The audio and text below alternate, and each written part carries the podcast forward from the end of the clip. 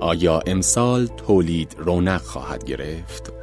بازخانی یک حکایت غمانگیز منتشر شده در ماهنامه پیوست. گوینده الیاس گرجی.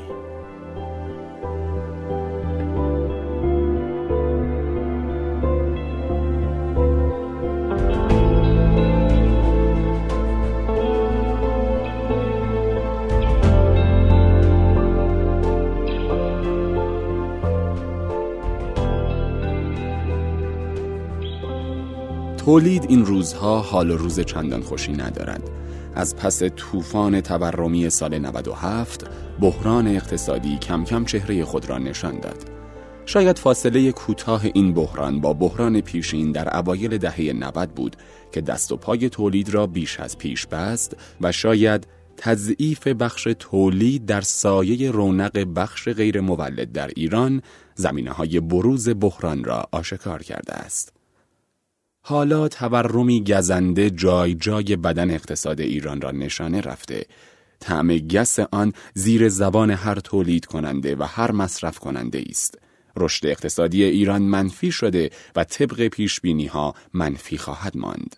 این بدان معناست که صحبت از رونق تولید باید بماند برای وقتی بهتر زمانی که ثبات به بازارهای ایران بازگشته باشد. داستان از کجا آغاز شد؟ یک سر قصه امروز به خروج آمریکا از برجام می رسد. ترامپ این توافق را توافقی به سود آمریکا نمی‌دانست. از این رو تأکید داشت باید از این توافق خارج شود. اردیبهشت پارسال بود که اتفاق رخ داد. بازار ارز ایران البته پیش از این واکنش به داستان را آغاز کرده بود. دلار پا را از چهار هزار تومان فراتر گذاشته و به محدوده پنج شش هزار تومان رسیده بود. آینده اقتصاد ایران برای فعالان عرصه تولید و صنعت چندان قابل پیش بینی نبود. دلار به سرعت قدم به محدوده ده هزار تومان و پانزده هزار تومان و حتی هجده هزار تومان گذاشت تا اینکه با تغییر رئیس کل بانک مرکزی و صدور اختیارات ویژه ساماندهی بازار ارز در دستور کار قرار گرفت. تورم سهمگین اما از راه رسیده بود. در سایه ریزش شدید ارزش پول ملی دیگر هر کالایی ارزش یافته بود چرا که پول ارزشش را از دست داده بود و این چنین بود که مسکن، خودرو، لوازم بادوام و البته سکه و طلا و ارز آماج حمله سرمایه هایی شدند که قصد داشتند خود را نجات دهند. تولید در این میان اما کارنامه خوبی از خود به جا نگذاشت. همپای مردم هیجان زده تولید کنندگان نیز دست از عرضه کشیدند و قیمتها را بالا و بالاتر بردند و به موج تورم از راه رسیده دامن زدند. خودرو، لوازم خانگی و دیگر تولیدات صنعتی، غذایی و غیره همگی این شرایط را داشتند. این تجربه تلخی است که حالا در ذهن ایرانیان مانده است. در دوره ثبات برنامه های متعددی لازم است تا طعم تلخش را از کام اقتصاد بزداید. این همه ماجرا نیست چرا که ریشه های بحران تنها به تصمیم یک فرد ولو رئیس جمهور آمریکا باز نمی گردد. تحریم نفتی اما ضربه کاری برای اقتصاد وابسته به نفت ایران بود ضربه ای که با تدبیر می توان از بازگشت مجدد آن پیشگیری کرد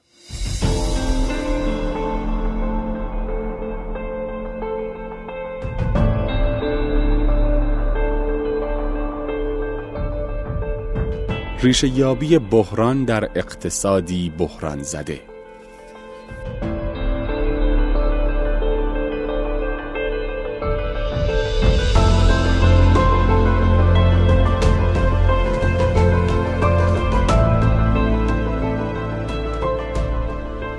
اقتصاد ایران یا بهتر بگوییم اقتصاد متورم ایران حالا دیگر به بحران عادت کرده است. در این سالها چالش بین تولیدگرایان و بازارگرایان هیچگاه نتوانسته است به نتیجه دقیق برسد. زاویه نگاه به تولید البته در این میان نکته‌ای با اهمیت است.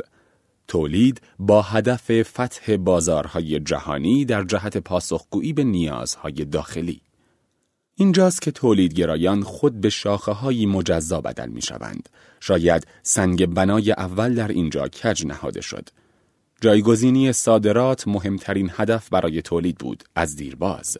از لابلای خبرها می توان ردگیری این سیاست را دریافت. تولید فلان محصول این میزان صرف جویی ارزی به همراه دارد. لابلای این جمله هر تولیدی و هر میزان صرف جویی ارزی می تواند قرار گیرد. ریشه این نگرش نیز به درآمد نفتی باز می گردد. نفت چون خون در رگهای اقتصاد ایران جریان دارد و پولی تضمین شده را همواره بدان میرساند. از این رو تولید عمقی در ایران هیچگاه اولویت نبوده است. این چنین بود که به جای نگاه به بازارهای جهانی نگاه به بازار داخلی اولویت یافت. طبیعی است که در این جابجایی کیفیت هم فدای کمیت می‌شد و دیوار بلند ممنوعیت در سالهای طولانی از یک طرف و تعرفه در سالیان پس از آن از طرف دیگر حتی اگر کالای ایرانی را در سبد خرید ایرانی ها جای داد اما سبب نشد تولید راهی به قلبهای ایرانیان باز کند. این نکته را می‌توان در نگاه افکار عمومی ایران به صنعت خودرو ردگیری کرد. آنجا که پیش فروش های خودرو سازان به طرفت العینی پایان می‌گیرد اما انتقادات به کیفیت و قیمت روز به روز تندتر و تیزتر می شود. ردگیری تولید در حوزه اشتغال. اگر از تحریم البته با اغماز عبور کنیم بحران دوم ایران بحران بیکاری است. بنابر گفته معاون اشتغال وزارت تعاون، کار بر رفاه اجتماعی، بیکاران و همسایگان دور و نزدیک آنها یعنی کسانی که کار ثابتی ندارند در ایران به 6 میلیون نفر می‌رسند. دوره یافتن شغل در ایران طولانی تر از دوره معمول شده. از این رو مهمترین و مولدترین سالهای فعالیت ایرانیان در بیکاری میگذرد. چرا که نرخ بیکاری در افرادی با سنین 18 تا 29 سال دو برابر نرخ بیکاری سایرین است. ترکیب اشتغال در ایران چیست؟ اقتصاد ایران بخش خدماتی بزرگی دارد. نیمی از اشتغال ایران در این بخش جای گرفته است. بخش صنعت و کشاورزی اما به ترتیب سهمی 34 و 6 درصدی را از آن خود می کنند و به این ترتیب سهم بخش خدمات 59 ممیز 9 درصد می شود. سهمی قابل توجه این امر نشان می دهد بخش تولید کالا در ایران از صنعتی یا کشاورزی توان جذب بیش از این میزان را دارا نیست و اتفاقا در سایه سرمایه گذاری دقیق و هدفدار می توان این حوزه را گسترش داد. صنایع تبدیلی در ایران صنایعی است که می تواند آینده کشاورزی و صنعت را در ایران نشانه رود. رشد اقتصادی ایران در سال گذشته چقدر بود؟ بررسی های بانک مرکزی نشان می دهد رشد اقتصادی ایران در نیمه اول سال به حدود کمتر از نیم درصد رسیده است. با این حال آمارهای ارائه شده از طرف مرکز پژوهش های مجلس نشان می دهد این رشد در سال جاری منفی خواهد بود و سال گذشته هم اقتصاد بار دیگر تن به کوچک شدن داد.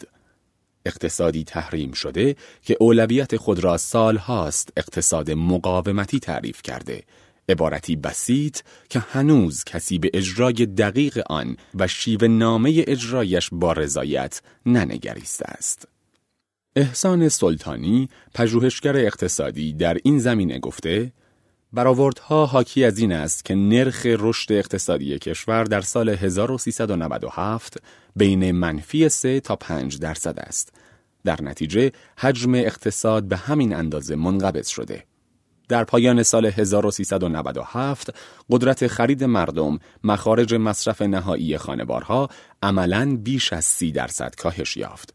با توجه به شکاف عمیق بین انقباز 3 تا 5 درصدی اقتصاد و کاهش 30 درصدی مصرف خانوارها این پرسش مطرح می شود که آنچه از سفره مردم کم شده به کجا رفته است؟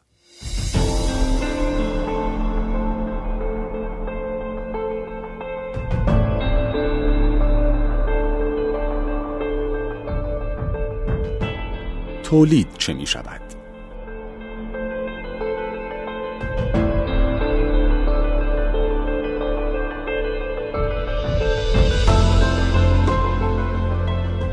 حالا آمار و ارقام نشان می دهد تولید در سال جاری باز هم بیش از سال گذشته آب می رود.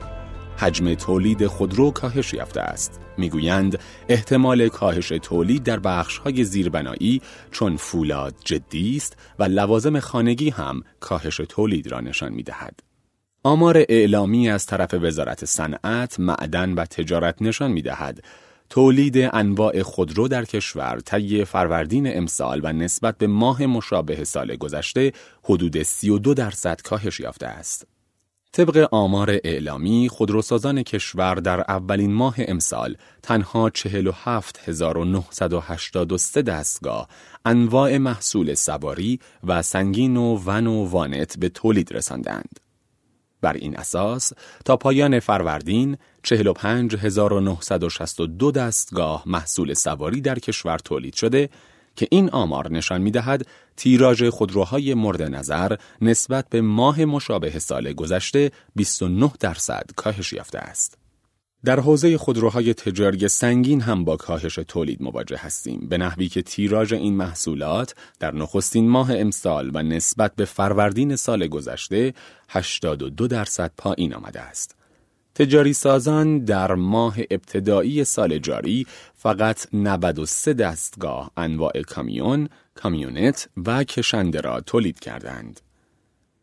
در بخش اتوبوس و مینوبوس اما آمارها بسیار ضعیف و تگ است. بر اساس آمار وزارت صنعت طی فروردین امسال تنها هفت دستگاه مینوبوس و میدلباس در کشور به تولید رسیده حالان که در ماه مشابه سال گذشته تیراژ خودروهای مورد نظر 47 دستگاه بود. همچنین تیراژ 71 دستگاهی اتوبوس در فروردین سال گذشته جای خود را به تولید تنها پنج دستگاه در ماه مشابه امسال داده است. خودروسازان داخلی اما 1916 دستگاه وانت نیز به تولید رساندند که نسبت به فروردین سال گذشته از افت 34 درصدی حکایت می کند. در نهایت اما تولید ون 100 درصد کاهش یافته و در اولین ماه امسال به صفر رسیده است. خودروسازان معمولا در فروردین به دلیل تعطیلات نوروزی با کاهش قابل توجه تیراژ مواجه می شوند و امسال با توجه به تحریم صنعت خودرو افتی بزرگتر دامان خودروسازی را گرفته است.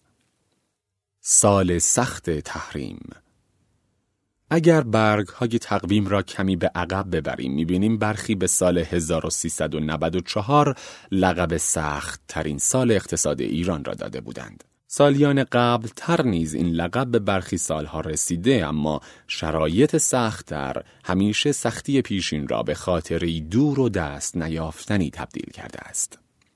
داستان البته تنها به تحریم های سخت آمریکا علیه ایران باز نمی گردد. همانطور که گفته شد داستان تولید غمانگیزتر از تحریم های آمریکاست. ساختار تولید ایران ساختاری واردات محور دارد. به تازگی وزیر صنعت معدن و تجارت تاکید کرده است ایران در تولید هیچ خودرویی خودکفا نیست و بالاترین ضریب به خودروهایی می رسد که 80 درصد تولید داخلی دارند.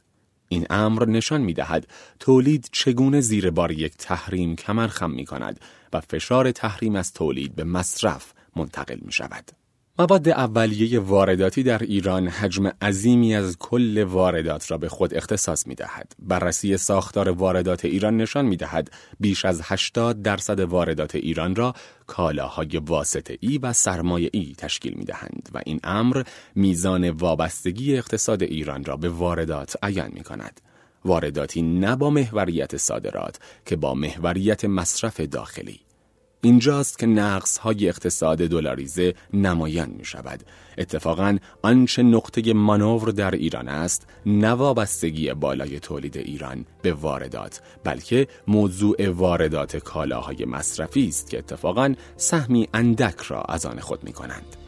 این نگرش البته از همان معلفه خودکفایی و نگاه به داخل و جایگزینی صادرات می آید. جستجویی در لابلای سیاست های نگاشته شده نشان می دهد روزگاری قرار بود ایران اقتصادی درونزا و برونگر داشته باشد. اما امروز جایی ایستاده که وضعیتی کاملا معکوس دارد. تا این حکایت باقی است داستان تولید غمانگیز باقی خواهد ماند.